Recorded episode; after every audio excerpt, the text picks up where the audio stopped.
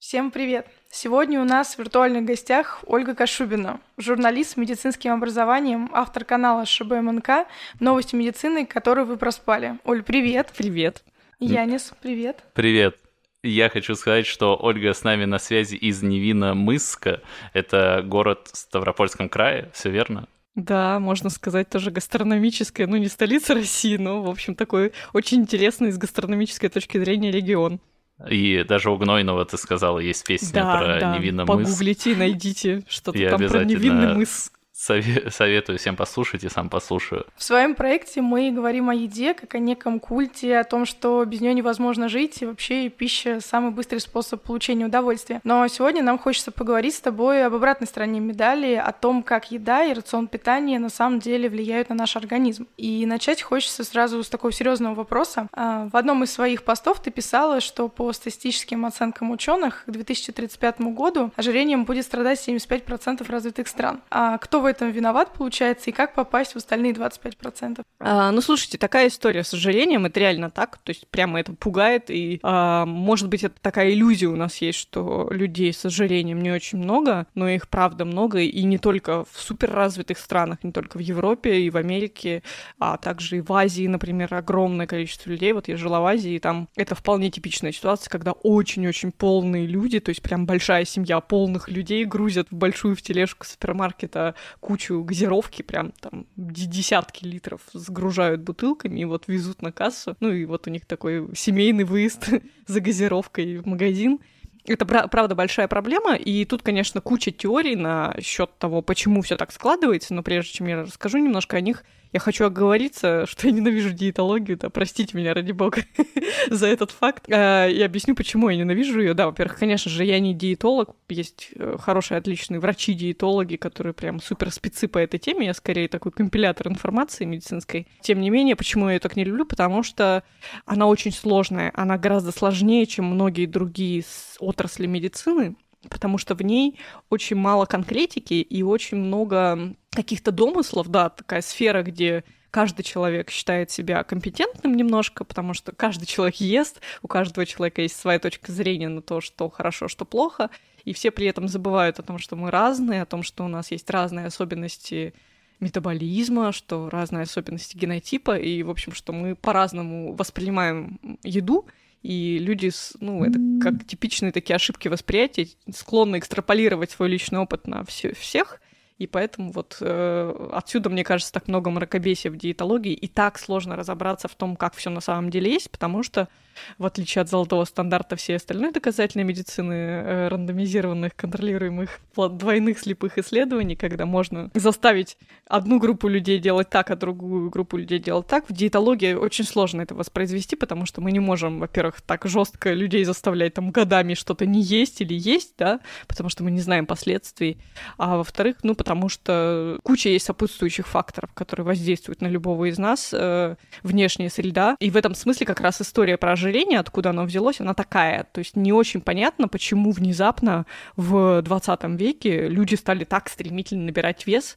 Есть несколько идей, почему так вообще может быть. Во-первых, это потому, что никогда у нас еда не была такой дешевой, как в наше время, и никогда не была такой вкусной, как в наше время. То есть мы сейчас вот чем дальше живем, тем дешевле становится поесть, тем маловероятнее становится в развитой стране смерть от голода, и при этом тем вкуснее еда, тем больше каких-то разнообразий, каких-то усилителей вкуса, хотя про них я ничего плохого не могу сказать, с ними все в порядке. Но вот сам факт того, что еда подстраивается под нас, знаете, как опять же, как соцсети э, подстраиваются под наши вкусы, интересы, подсовывают нам самое лучшее, самое интересное, что нам хочется видеть, что мы до этого читали и смотрели, также и с едой. И как бы в такой ситуации, как это эволюция нас к этому не готовила, к тому, что мы будем есть так много, так часто. При этом второй второй фактор, на который ученые обращают внимание, гиподинамия. То есть мы никогда так мало не двигались. То есть если древнему человеку надо было бежать за своей добычей долго и потом вот ее есть э, в каком-то скудном количестве, потому что мамонта надо было разделить на целое племя, то сейчас мы вот вообще можем целый день просидеть ровно, ничего не делая и по поесть по итогу. Мы заработаем денег себе на эту обильную пищу, и поедим, а при этом нам действительно эволюционно, в общем-то, мне кажется, не очень нравится двигаться. То есть, ну, это, конечно, доставляет удовольствие, но нету такого, что ты сидишь, и вот у тебя, как, не знаю, простите за такой не э, гастрономический пример, как тебе вот хочется сходить в туалет, у тебя не бывает такого, что тебе так сильно хочется сходить позаниматься спортом. И поэтому соблазн ничего не делать со своим телом, он очень велик. И вот мне кажется, где-то на пересечении двух этих факторов и рождается эта проблема. А, ты говоришь, что, что именно в 20 веке начали люди набирать вес. Где брать данные, что люди были худее до 20 века? Это какие-то замеры, я думаю, здесь, знаешь, поможет э, история костюма, какие-то, какая-то одежда, которая до нас дошла. Ну, насчет костюмов это я сейчас придумала. Ну, как бы, знаете, кстати, если уж оправдывать еду, не то чтобы, знаете, мы такие страдальцы того, что мы так вот едим сейчас хорошо и от этого так болеем. На самом деле нет. Если посмотреть, опять же, на казармы начала 20 века и более ранние постройки на замки, они все рассчитаны на людей сильно более маленького роста — еда — это один из тех факторов, хорошее, скажем так, благополучие продуктовое, один из тех факторов, который наряду с прививками, например, который позволил нашим современникам, человечеству увеличить продолжительность жизни там, на 30 лет. Опять же, за тот же самый 20 век мы стали жить гораздо дольше, потому что, в принципе, мы перестали умирать и не только от голода, но от, в принципе, очень скудной пищи, от каких-то перекосов питательных веществ, когда чего-то много, а чего-то мало. И вот опять же, если да, смотреть на все эти постройки, казармы, кровати какие-то древние, люди были очень маленькие ростом, а сейчас они дорастают. Сейчас очень любят старшее поколение, говорят, что сейчас, мол, школьники какие-то стали, акселераты огромные, по ним и не скажешь, что они школьники.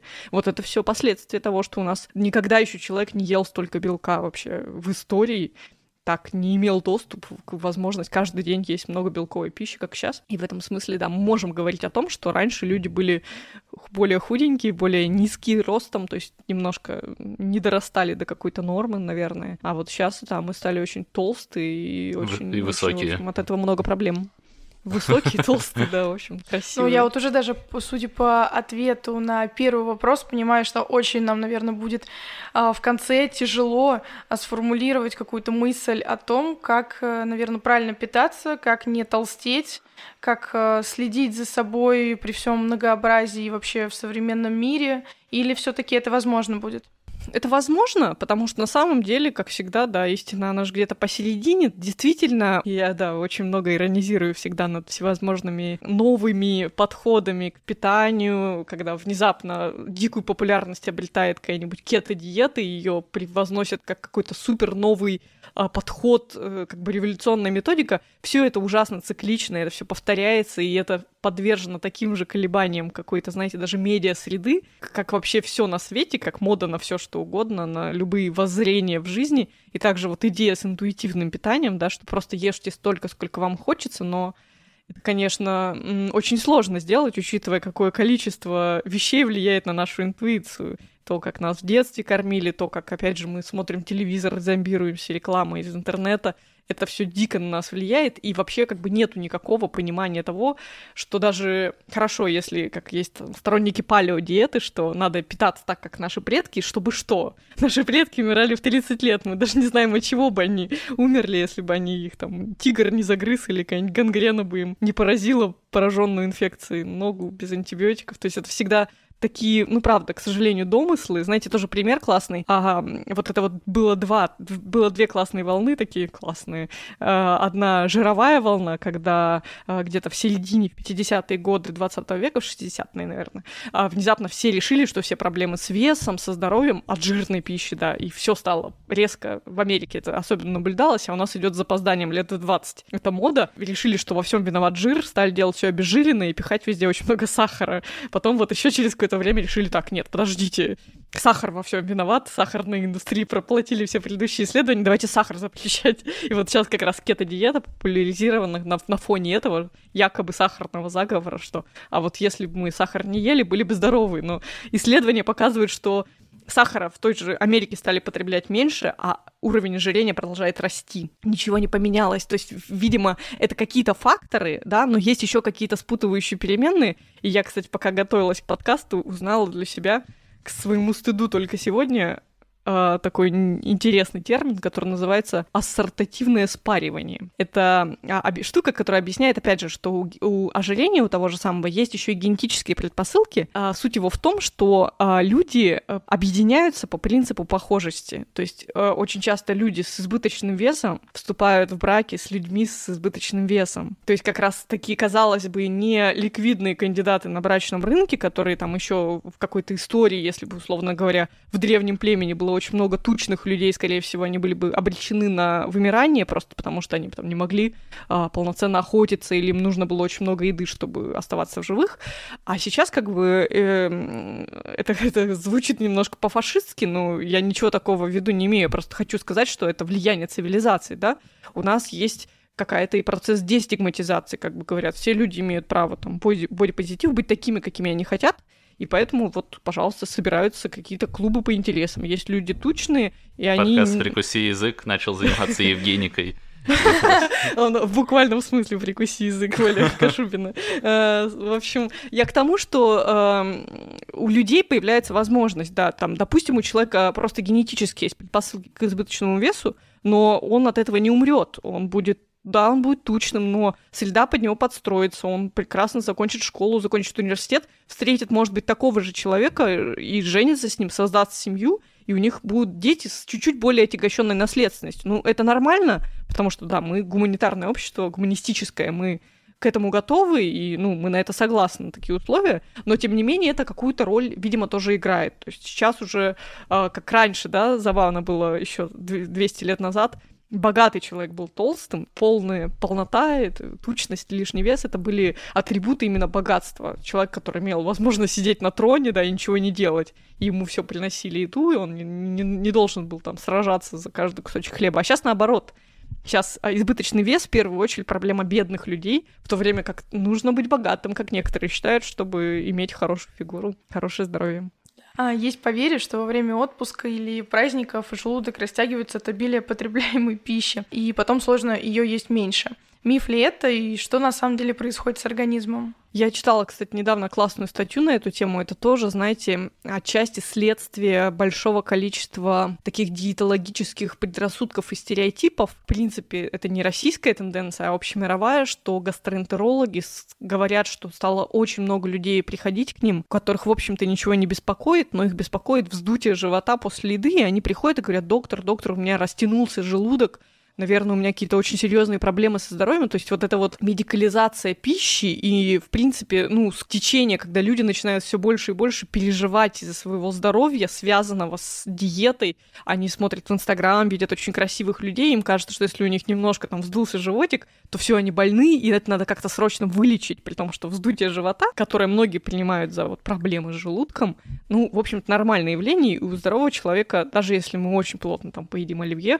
на Новый год или еще на какие-то праздники, то у нас как бы все придет очень быстро в норму, а серьезная проблема, когда у тебя действительно растянут желудок, я могу допустить такое, такое, что бывает у людей с очень-очень выраженным ожирением, то есть там под 200 килограмм, и опять же, э, еще один тренд э, с диетологией э, стоит в том, что сейчас одним из самых, самых эффективных способов лечения тяжелого ожирения является бариатрическая хирургия, когда людям просто немножко урезают желудок. То есть, да, если у человека в течение очень многих лет, то есть он действительно весит очень много, очень большой вес имеет, и у него, конечно же, растянут желудок, потому что, чтобы такое тело огромное обслуживать, нужно еще и много есть, то потом ему уменьшают желудок там до нормальных размеров или до размеров даже меньше, чем нормальные. Или, например, знаете, баллон такой э, какой-то пластиковый такую штуку в желудке надувают, чтобы у человека было постоянное ощущение, что он сыт, и он, ну, как бы наедался меньшим количеством пищи, не чувствовал голода и при этом худел.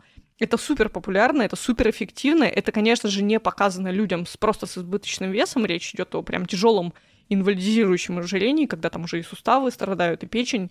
Но сам факт в том, что да, то есть это работает, можно таким образом обманывать желудок, так же, как можно обманывать желудок тем, что ешь какую-нибудь клетчатку вместо какой-то очень калорийной пищи, и за счет этого а, чувствуешь себя сытым дольшим. Но проблем вот именно переживать из-за того, что у нас там, ох, я три дня поел очень плотно, и теперь все, мне придется есть плотно до конца моей жизни, такого, конечно, нет.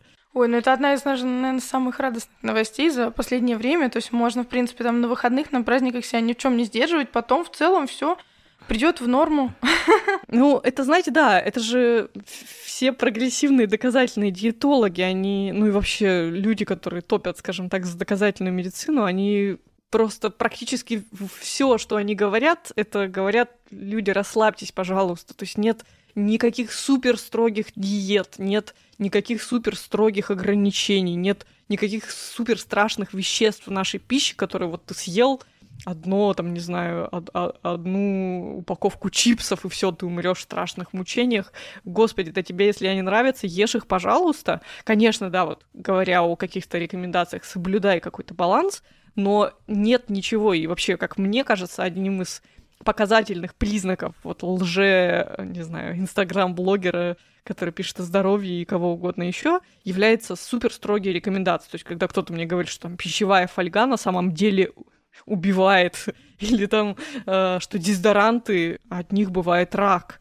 И как бы все это просто сразу можно человека вычеркивать из своих э, подписок. А еще такое, такая распространенная, ну, мне кажется, сейчас, возможно, уже идет на спад, но вот именно тренд на детокс, типа, нам нужно прочистить свой организм, но в реальности ничего и не засоряется, как бы. Там, купите этот чай, пейте его два раза в год, и вы полностью омоетесь. Это правда? Ну, а вспомните, да, сколько, опять же, на фоне популяризации доставки еды появилась куча вот всяких этих детокс-доставок, когда тебе привозят такую коробочку, там, 7 баночек с такими, или каких-то полулитровых с какими-то смузи, и вот тебе говорят, неделю это ешь, и все, у тебя все шлаки и токсины из организма выйдут. Нет, конечно, нет, и опять же, это как раз пример истории, которая повторяется циклично, начиная там с египтян древних, когда им тоже там говорили все болезни от вот этих каких-то там токсинов, не ешьте ничего, пускай ваш организм очистится. И это, конечно, это даже, может быть, было бы немножко смешно, если бы это не было так серьезно, потому что практически все, что сейчас связано с альтернативным лечением рака, оно все завязано на, на какой-то этой теории токсинов, детоксикационной теории, не знаю, как это называется. Ну, то есть на том, что якобы все вот какие-то серьезные онкологические заболевания возникают из-за загрязнения организма, если вы сделаете замечательную кофейную клизму, и у вас, вот, значит, все из кишечника выйдет, какие-то там, какие-то вот, не знаю, залежи чего-то, и от чего вы мгновенно вообще выздоровите. Это, конечно, кошмар, потому что, ну, это, это все очень идет в разрез с физиологией и здравым смыслом.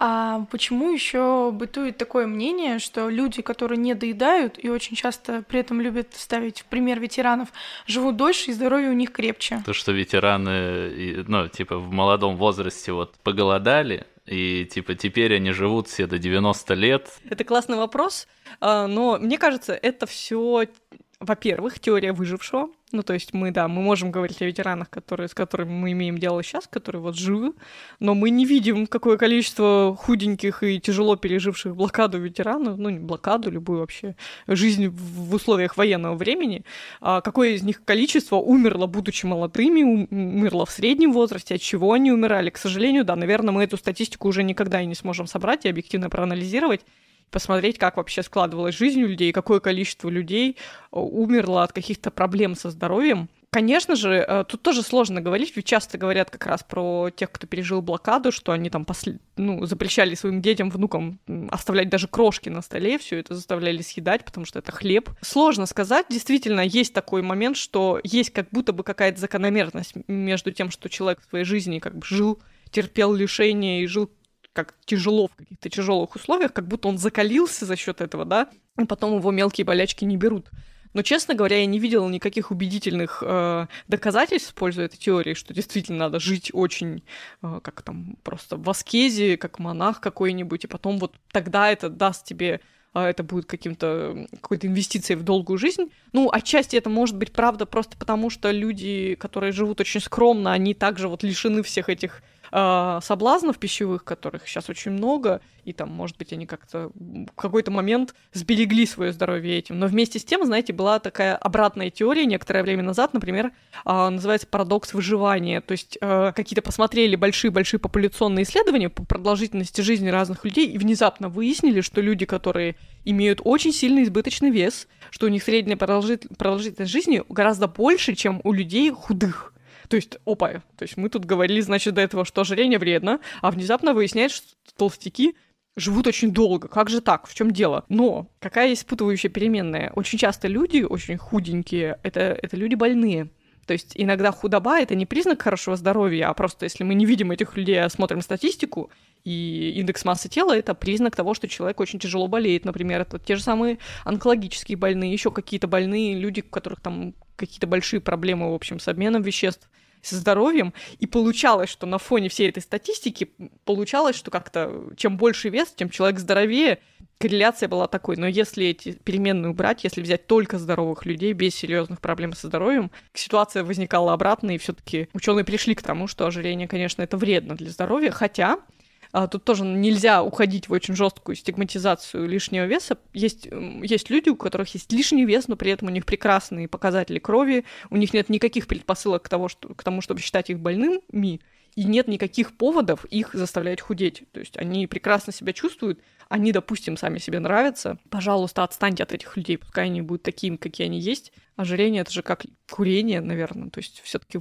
кажд... ну, личный выбор каждого, наверное, не стоит в это вмешиваться так уж жестко со стороны. Ты говорила изначально, что в диетологии очень много разной спекуляции, mm-hmm. и ты сейчас за там 20 минут подкаста набросала тезисов, э, с которые можно интерпретировать абсолютно как хочешь. Ну, видимо, вот в этой всей сфере. Это, это правда, это и огромная проблема. Поэтому, видимо, понятно, почему там так много ну да, и плюс, плюс действительно поразительно, насколько людям интересна диетология. То есть почему-то а, вот, казалось бы, практически все авторитетные медицинские сообщества на свете, наверное, написали какие-то рекомендации по здоровому образу жизни. Более-менее они все совпадают, там отличаются, ну, в какой-то ерунде. То есть плюс-минус все рекомендуют какие-то добрые, правильные вещи про правильное соотношение питательных веществ в диете, но это почему-то не утоляет спрос и голод и любопытство обывателей на то, как правильно питаться и вообще как правильно жить, как взаимодействовать с едой. И любые диетологические новости всегда в тренде, то есть, к Ольга, сожалению... подумай, какой запустить подкаст теперь. Про диетологию? Чтобы он был, да, да, чтобы он был популярный. Я думаю, что... Сам по себе. Возможно, возможно, они уже есть, и мне страшно, честно говоря, послушать, что же там говорят такое. А вот еще интересно, э, существует тренд на голодание. Его там Павел Дуров, например, хайпит, да. говорит, это супер круто, я месяц не ем. Насколько это вообще адекватно или это уже беды с башкой? Ой, да, я тоже, конечно, с большим, э, как сказать, с большой головной болью, тут как бы не сказать какое-то нецензурное слово, в общем, смотрю, наблюдаю за этими историями, э, потому что, ну, это, конечно, огромная, опять же, проблема, вот тоже снова, да, э, как-то, поскольку у нас еда вроде как не имеет отношения к, ну, к медицине, то считается, что, ну, высказываться по поводу своих пищевых привычек это нормально, и, ну, блин, я же там не советую вам лекарства какие-то, вот если я говорю вам, что я поголодал и мне хорошо, разве может от этого быть кому-то плохо? От того, что я это скажу на большую-большую аудиторию. Но практика показывает, конечно, обратное. То есть у нас, в принципе, сейчас как раз из-за, наверное, всех этих э, таких масштабных, э, ну, во-первых, из-за огромного потока информации, из-за огромного количества советов по питанию, и как ни крути, все равно из-за большой стигматизации избыточного веса, да, э, э я думаю, что очень-очень сильно ну, возрос процент каких-то расстройств пищевого поведения, с чем, собственно, приходится иметь дело диетологам.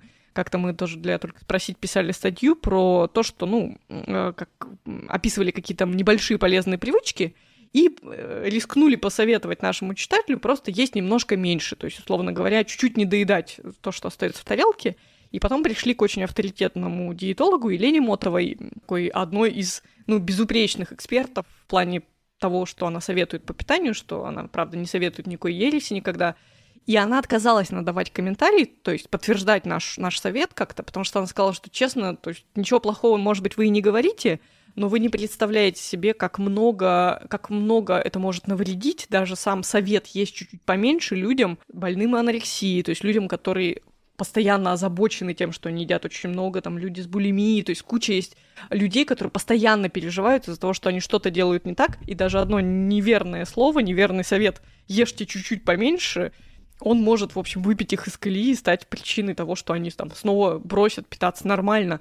И в этом смысле, да, конечно же, Павел Дуров, не могу его похвалить за его открытость в своих рекомендациях, потому что, да, он запустил эту ветку, но тут надо разделять. Есть история с интервальным голоданием, когда человеку предлагается, ну, не голодать, например, сутки, не есть сутки, а потом снова есть, и вот таким образом, как бы, может быть, немножко убавить количество потребляемых калорий. Есть история, как вот как раз он пропагандировал, история с длительным голоданием, и там вот не ешьте неделю вообще ничего, там только пейте воду, и вам будет хорошо.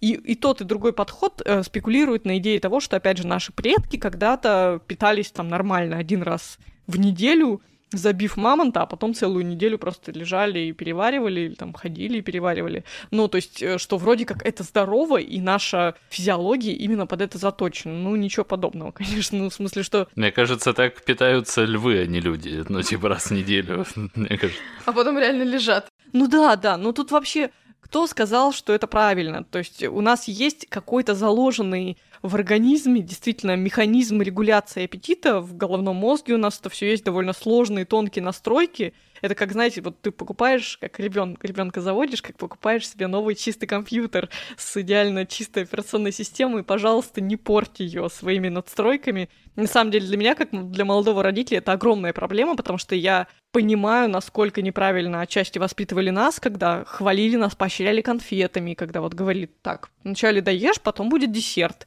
Или вот там съешь все, что в тарелке, пока не, не съешь все, со стола не выйдешь, и это огромная проблема, которую сейчас даже не, хот... не желая это экстраполировать и передавать своему ребенку, ты все равно это делаешь вынужденно, потому что, ну, у тебя это уже заложено с самого детства, и и опять же, да, ты, может быть, ломаешь эти настройки прекрасные у своего ребенка. И я думаю, что дети хотят есть первые месяц жизни каждые три часа. И где, где тут интервальное голодание? Почему внезапно они после того, как перестают быть детьми, должны переходить на какой-то другой режим? Вот, ну, то есть, на самом деле, против э, длительного голодания я точно против. Э, я знаю много аргументов, которые, ну, доказывают, что ничего, в общем, хорошего в этом нет. Плюс, действительно, нет аргументов сильных в плюс. Потому что не было таких крутых исследований, которые показывали, что вот эти люди там 10 лет ничего не ели, а эти ели, и те, значит, до сих пор живы, а эти сейчас все больные. А что касается интервального, то тут, конечно, сложный вопрос. Может быть, кому-то так комфортно, может быть, кто-то таким образом умеет контролировать какие-то свои агрессивные пищевые привычки и лучше себя чувствует, возможно. Но опять же, это все не соотносится с рекомендациями доказательной медицины, доказательной диетологии. Это, ну, супер индивидуально, и, ну, я бы советовала быть очень осторожной с такими идеями, потому что, ну, я не вижу никаких явных преимуществ тому, чтобы им следовать. Итак, хэштег Павел Дуров, прекращай. Дуров прекрати. А что у нас получается с обменом веществ? Многие люди очень любят им хвастаться, говорят, что он у них быстрый, а другие переживают и думают, что они толстеют там от одного запаха сладостей. Что на самом деле с обменом веществ, как он влияет э, вообще на состояние организма и фигуры? И можно ли его изменить когда-нибудь? Да. Или он... Ускорить, да нажать кнопочку волшебную. А, нет, ну на самом деле это а, обмен веществ, да, он существует. Хорошие новости. А, и действительно, он у разных людей разный, и, к сожалению, это такая же запрограммированная особенность во многом, как и вот какие-то другие наши особенности внешности, например, да, и когда вот есть а, один человек, который может очень плотно поесть и потом вот мгновенно почему-то на нем это никак не отражается, он прекрасно выглядит и вообще привык так есть и никак на нем не сказывается, а другой человек, который чуть-чуть превысил какую-то норму, и вот его сразу, скажем так, распирает, да, раздувает, он становится гораздо более объемным, больше места занимает в пространстве.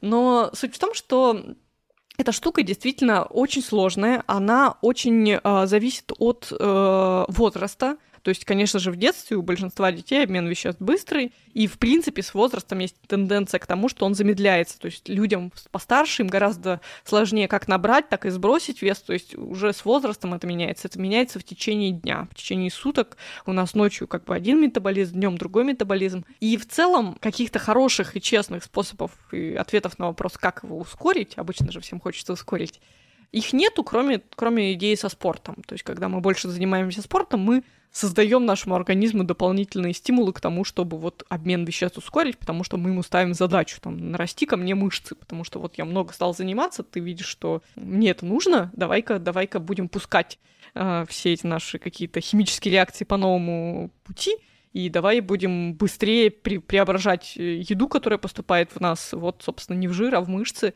Это хороший способ увеличить обмен веществ, тем самым а, поспособствовать, например, снижению веса. Если человек хочет похудеть, надо сразу ему сказать, что нет, э, ты за счет спорта только не похудеешь. Конечно же, в первую очередь это зависит от питания, но если ты будешь заниматься спортом, то ты немножко себе обмен веществ нарастишь и тем самым улучшишь ситуацию. Но как-то не знаю, я бы не стала с этим заморачиваться на, месте человека, который там вот всерьез озабочен своим здоровьем, потому что глобально повлиять на это нельзя, а попытки влиять на это, например, при помощи каких-то лекарств, которые якобы разгоняют метаболизм, они чаще всего заканчиваются плохо, потому что, опять же, тут масса спекуляций, там, э, людей, например, я тоже каждый раз ужасаюсь, когда вижу в аптеке какие-нибудь БАДы, которые основаны просто на мочегонном действии, которые выгоняют жидкость из человека, и вот там чаи для похудания, и вот, мол, вы выпиваете в ночь, и потом у вас обмен веществ чудесным образом ускоряется, человек на утро просто, ну, теряет там 2 килограмма за счет 2 килограмм мочи, которая из него вышла. И это, конечно, вообще не про здоровье, не про обмен веществ, и, в общем, на это больно смотреть. К сожалению, нет, нету такого пока. Может быть, работают над этим какие-нибудь биохакеры, но Ничего хорошего мы не придумали. Меня удивляет э, гениальность решений вот этих БАДов или что-то такое, когда, ну, правда, то есть абсолютно э, нечестная схема, но она выглядит э, для человека работающей. Мы, к сожалению, очень наивны, да, это, это парадоксально, но степень того, насколько мы все-таки верим в супер волшебные решения и в том, что они могут оказаться в ближайшей аптеке и стоить там 5 копеек или там на iHerb, где-то вот ты вот, и вот просто ты выпил, и все, и жизнь наладилась. И опять же, да, знаете, тут накладывается, конечно. Вы потеряете 3 килограмма, если только и там сода нарисована. Да, да, да, это копеечное средство, да, из аптеки, как все, весь кликбейт на этом основан. Удивительно работает. Но тут еще, да. Кликбейт, не знаю почему. Сюда же накладывается психосоматика, э, то есть люди, ощущение человека, что он работает и как-то, в общем, ест полезные продукты э, и что-то еще делает. Ну и плюс эффект плацебо, да. Э, я, я недавно смотрел прекрасное видео, как женщина советовала, как похудеть, и она говорит, что надо взять полкилограмма масла и выкинуть его в окно, и на следующее утро ты проснешься, и у тебя полкилограмма уйдет с тела. Тоже улетит в окно, видимо, вслед за маслом. Я скину ссылку потом куда-нибудь. О, фантастика. Не, на самом деле, да, все, все диеты, они же основаны на какой-то такой ерунде. Даже часто там вот эти э, Weight Watchers, насколько я знаю, очень популярная американская диета сейчас. До нас, наверное, тоже через пару лет докатится когда просто ты худеешь за счет того, что вы там как анонимные алкоголики собираетесь там в 12 человек, и друг за другом каждый смотрит, кто у кого что в тарелке лежит, это реально работает, ну, потому что, ну, для кого-то, для кого-то очень важно общественное одобрение или неодобрение, и это работает. Да. Это мастер-майнд группа только для да, да, да, да, людей с лишним весом, да. это гениально. Угу. А, мне, как с молодым родителем, хочется обсудить с тобой такую тему. Почему вообще очень часто родители в детстве заставляют на протяжении ну, довольно многих лет доедать своих детей? А если я правильно понимаю, что дети не хотят есть просто потому, что они не испытывают чувство голода, зачем родители считают, что они знают лучше за ребенка? Действительно ли это так? Нужно ли ребенку доедать абсолютно все и не вставать из-за стола, в кавычках, пока не, вы... не будет вылезана тарелка? Я, например, ну, все-таки довольно часто слышала а, и в свой адрес такие слова, и там в адрес каких-то своих родственников, за которыми наблюдала, как их растят. В чем проблема здесь? Ну, честно говоря, да, это, это правда большая проблема. Мне тоже всегда очень-очень страшно. И сейчас, правда, как раз процент э, тучных людей очень во многом прирастает за счет э, детей, то есть очень много появилось тучных детей и подростков. Как-то все-таки раньше, ну, это субъективно, но мне кажется, что все-таки люди как-то с возрастом, да, становились тучнее, как вот такое все.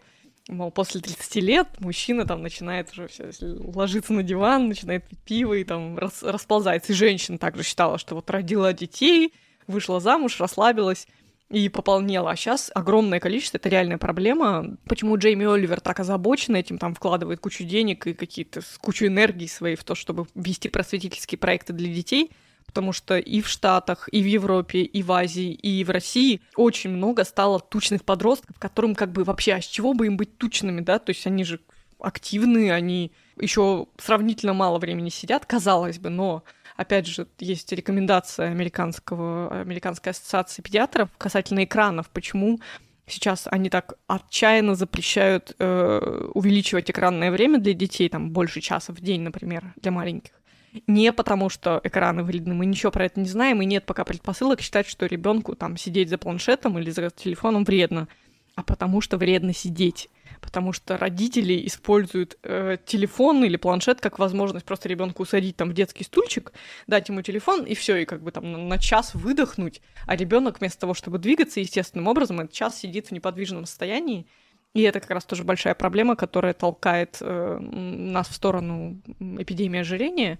Вот. А что касается еды, опять же, исторически, я думаю, что это, знаете, правда, прошло через поколение, там, через сотню лет, наверное. Считалось же, да, когда было мало еды, всю еду давали детям, потому что очень часто дети, так же, как и от отсутствия прививок, там, в начале века, в начале 18 века кого-нибудь, умирали просто пачками, простите за странную аналогию от, от, от голода и, ну, от недоедания естественного, то есть когда просто нечем было кормить ребенка, и там из 10 детей в семье выживало двое, которых там не скосила натуральная оспа, и вот, собственно, от голода они не умерли.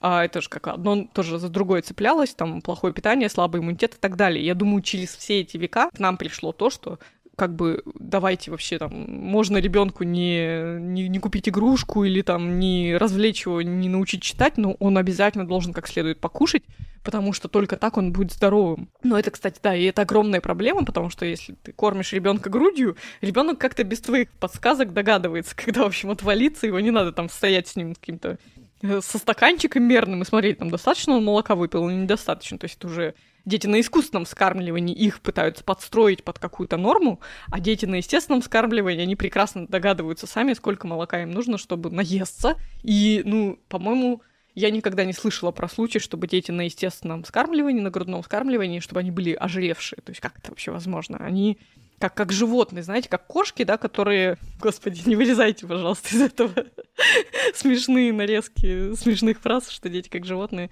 что они, ну, как бы вот кошка тоже не может переесть, если ей просто поставить мисочку с едой, она подойдет, съест сколько ей нужно и уйдет дальше. Почему тогда столько милых толстых котов в интернете? А сколько милых толстых детей, посмотри, слушай, сейчас вот попробуй вбить какой-нибудь симпатичный ребенок, и вот они вот все такие в складочках, это неестественно, так не должны выглядеть дети. То есть всегда можно по фотографии детской увидеть ребенок на естественном скармливании или на искусственном, ну почти всегда. То есть, к сожалению, даже с младенчества у молодых родителей есть этот стереотип, что много поел, ой, как классно, поешь еще, пожалуйста, да ешь. То есть младенец и они вырастают, они такие пухленькие. К счастью, потом это может немножко выстроиться, и опять же, к счастью, тоже сейчас как-то, может быть, даже не совсем эта справедливая волна гонений на сахар привела к тому, что очень многие родители стали жестко ограничивать детей в потреблении сладкого. И это хоть немножко влияет на то, что дети стали меньше есть сладостей, потому что как бы это тоже была огромная проблема и стоматологическая, и диетологическая. И там у меня сейчас тоже какие-то есть родительские мамские чатики в детском садике, и я просто ну, вообще не вмешиваюсь в это, когда кто-то говорит там, пожалуйста, не несите сладкие, там, давайте не будем дарить детям на Новый год сладкие подарки, у моего ребенка аллергия на сахар. А как бы это невозможно, не бывает аллергии на сахар, но я такая, ну, словила дзен, думаю, все, я спокойна. Мне, конечно, очень жалко этого ребенка, которому с детства вообще не дают сахара. То есть там просто, видимо, какая-то другая проблема. Но вообще, кстати, забавно, дети очень консервативные, и да, нам стоит им, может быть, может и не стоит учиться, но проблема с тем, чтобы накормить ребенка, часто не в том, что он там не хочет есть, и не в том, что мама не как-то ему плохо невкусно готовит, дети вообще с огромным недоверием относятся даже к вкусным, но новым для себя вещам.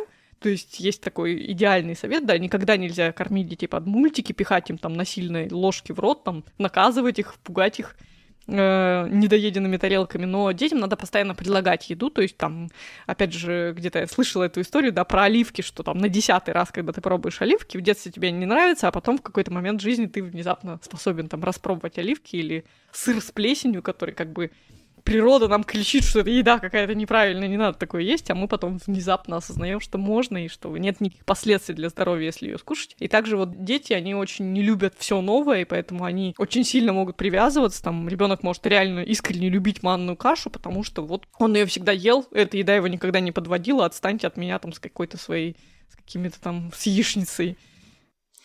А, мне кажется, каждый человек более-менее интуитивно понимает э, или считает, что понимает, какой у него должен быть рацион питания. Насколько это правильно или нет, нужно ли вообще обращаться в какой-то момент жизни к профессионалу, который сможет подобрать правильный рацион питания. И опять, если вернуться к детям, вот как ты, опять-таки, понимаешь, что будет правильно для питания твоей семьи, в частности, ребенка?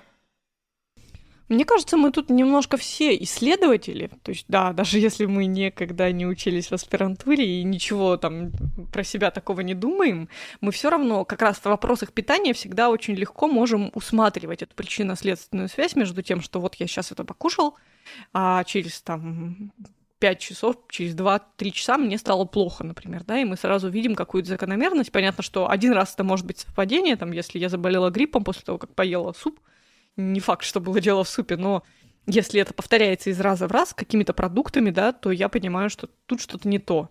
И, может быть, да, мне повезло, что моя дочка, она очень здоровая, и у меня... Я тоже ведь понимаю, что все эти люди, там, родители, которые очень озабочены какими-то проблемами со здоровьем у детей, диетологией, часто это родители детей, там, с топическим дерматитом, с какими-то проблемами со здоровьем, когда, ну, правда, кажется, что все ну, дело во внешних факторах, и они пытаются препарировать вообще все, что происходит в жизни их семьи, чтобы разобраться и как-то что-то исключить. Но в целом, мне кажется, что базово, если такой проблемы нет, если более-менее вы себя чувствуете хорошо при любой пище, у вас не возникает там ни каких-то очень странных ощущений в животе, ни избыточного веса, ни наоборот там сонливости, чего угодно, то, может быть, и не надо сильно заморачиваться. То есть хорошо бы там краем глаза послеживать за какими-то диетологическими рекомендациями, но в целом они не меняются последние лет 50 плюс-минус. И, может быть, там не надо уделять этому так, такое количество времени. Но при этом, если вас что-то беспокоит, я бы все-таки посоветовала начинать с диетолога, не потому, что вы не в состоянии сами разобраться с тем, как правильно питаться, и там, что это настолько непостижимое искусство и мастерство, просто потому что со стороны проще, и, возможно, вы сэкономите кучу времени, если вы сходите к врачу, и он вам либо тут же скажет, что все в порядке, то есть вообще не парьтесь, это нормально, там ваш вес нормален для вашего роста и все такое, там не надо изнурять голодом и худеть.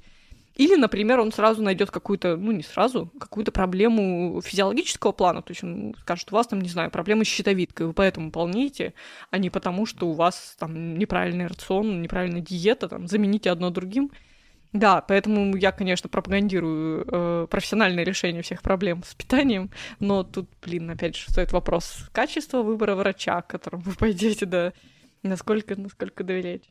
И тут бы натив, нативную рекламу бы диетолога просто какого-нибудь. Пам-пам. Да, ну, блин, это правда, это нормально, мне кажется, кстати, да, то, что сейчас некоторые над этим подсмеиваются, что появляются как бы такие диетологические коучи, то есть люди, которые тебя, по сути, толком ничему не учат в отношении питания, но просто следят за тем, как ты ешь, да, вот мы уже говорили про Weight Watchers, и говоря о том, что, да, появились какие-то коучи, знаете, мне кажется, что, да, не надо над этим иронизировать, кому-то это помогает, потому что, опять же, возвращаясь к нашему сейчас продуктовому изобилию, еды так много, и так много какой-то новой непонятной еды, так много информации льют нам в уши отовсюду, что это, ну, нормально ничего не понимать э, в том вообще, что можно есть, что нельзя есть. Моя позиция в том, что если действительно у вас никаких э, субъективных симптомов, проблем нет, то вообще пробовать есть надо все. То есть, когда вам кто-то что-то предлагает попробовать, если это не вздувшаяся банка с ботулизмом, откровенно с каким-то инфекционным, с болезнью или, ну, вот как бы какая-то сомнительная с пищевой точки зрения, да, то, господи, пожалуйста, ее ешьте, даже там даже насчет сроков годности у меня был пост, что это все очень сильное преувеличение ну, насчет того, что еда очень портится в тот же день, когда у нее там выходит срок годности на упаковке, что есть можно все, что нормально пахнет, и что ну, по вашему опыту не вызывает никаких проблем со здоровьем?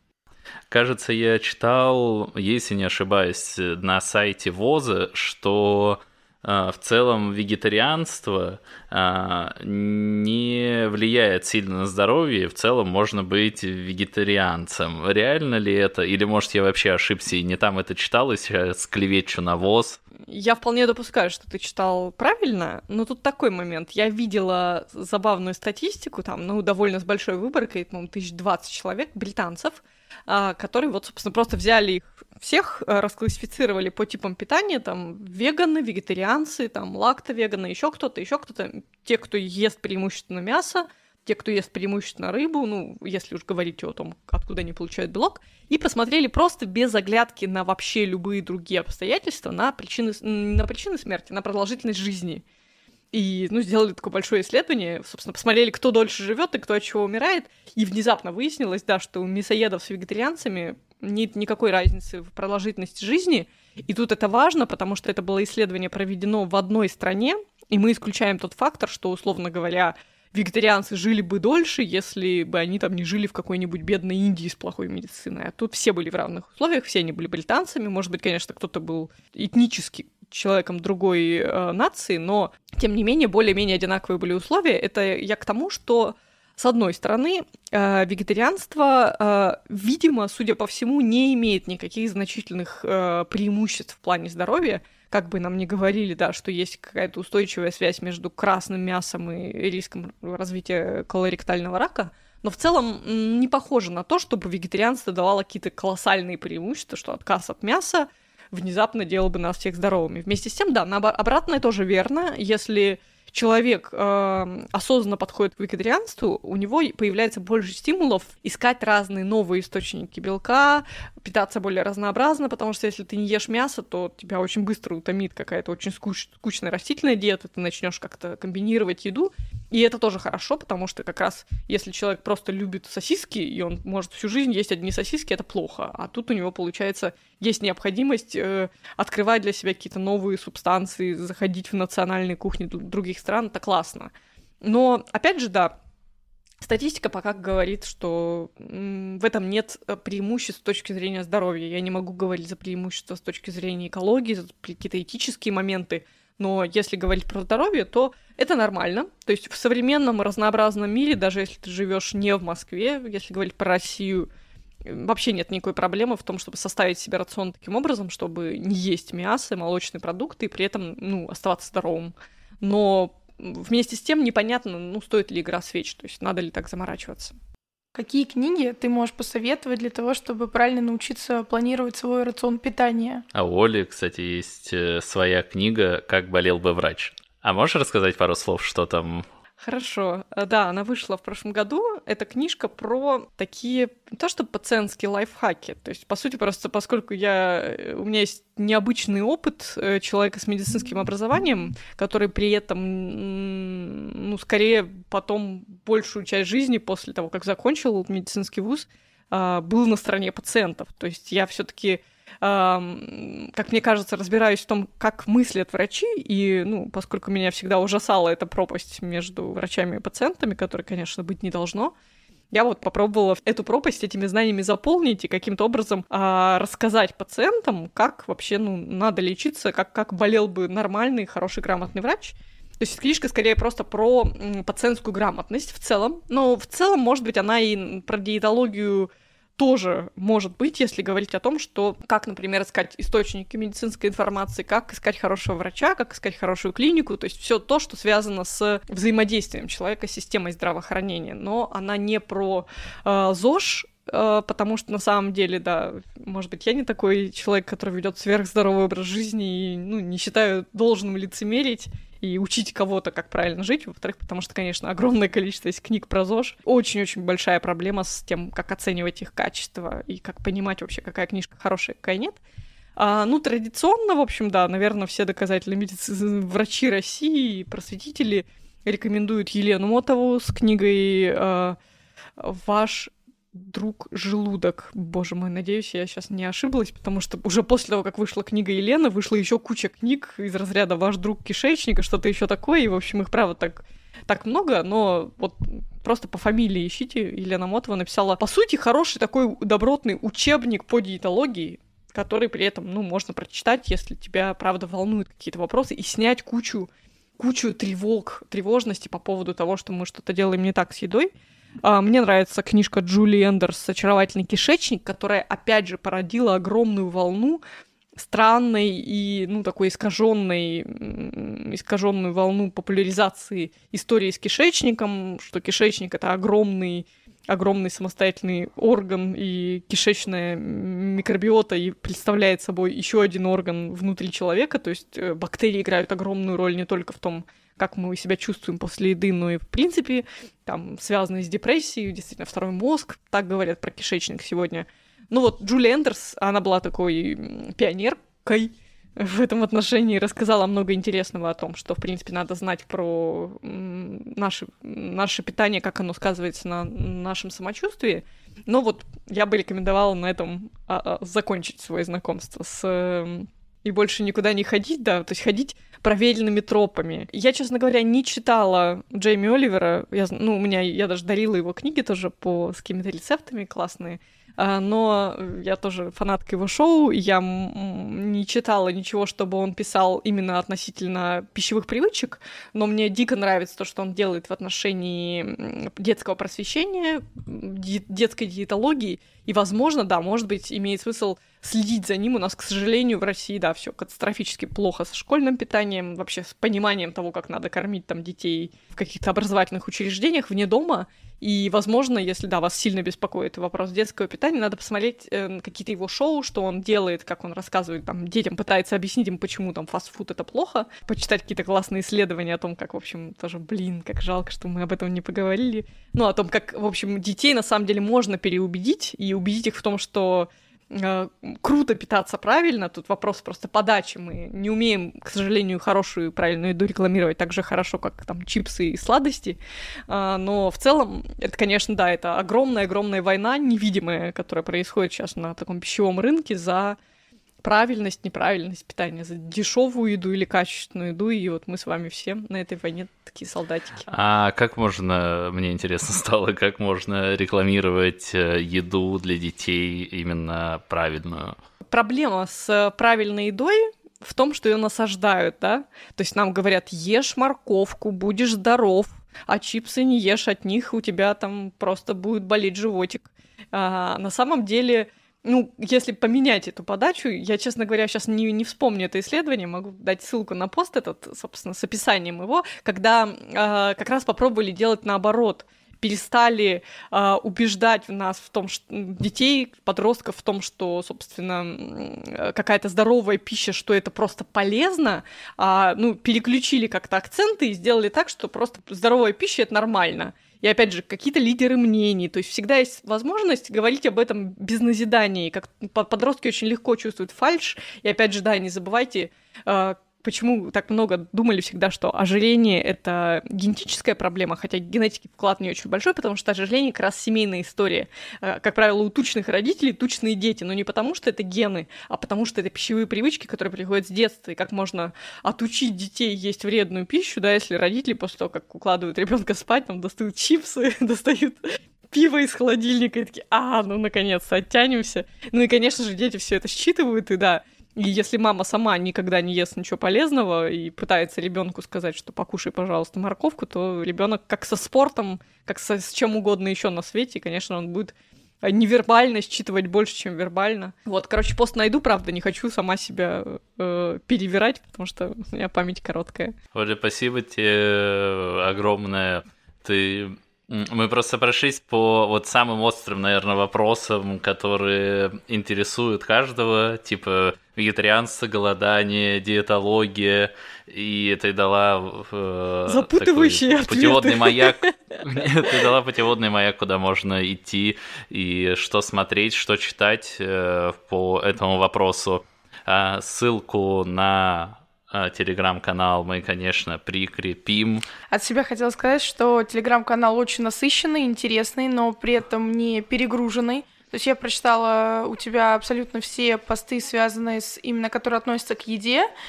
Ну, да и на самом-то деле там не так много, вот, ну и частично там. Причем, знаешь, я там смотрю, смотрю, раз хочу почитать то, что о еде, и там какой-нибудь такой, типа там, все, что вам нужно знать, не знаю, там, о женской груди, там, и о раке, допустим, я такой, ну я не могу это сейчас не прочитать, это просто очень важно, действительно.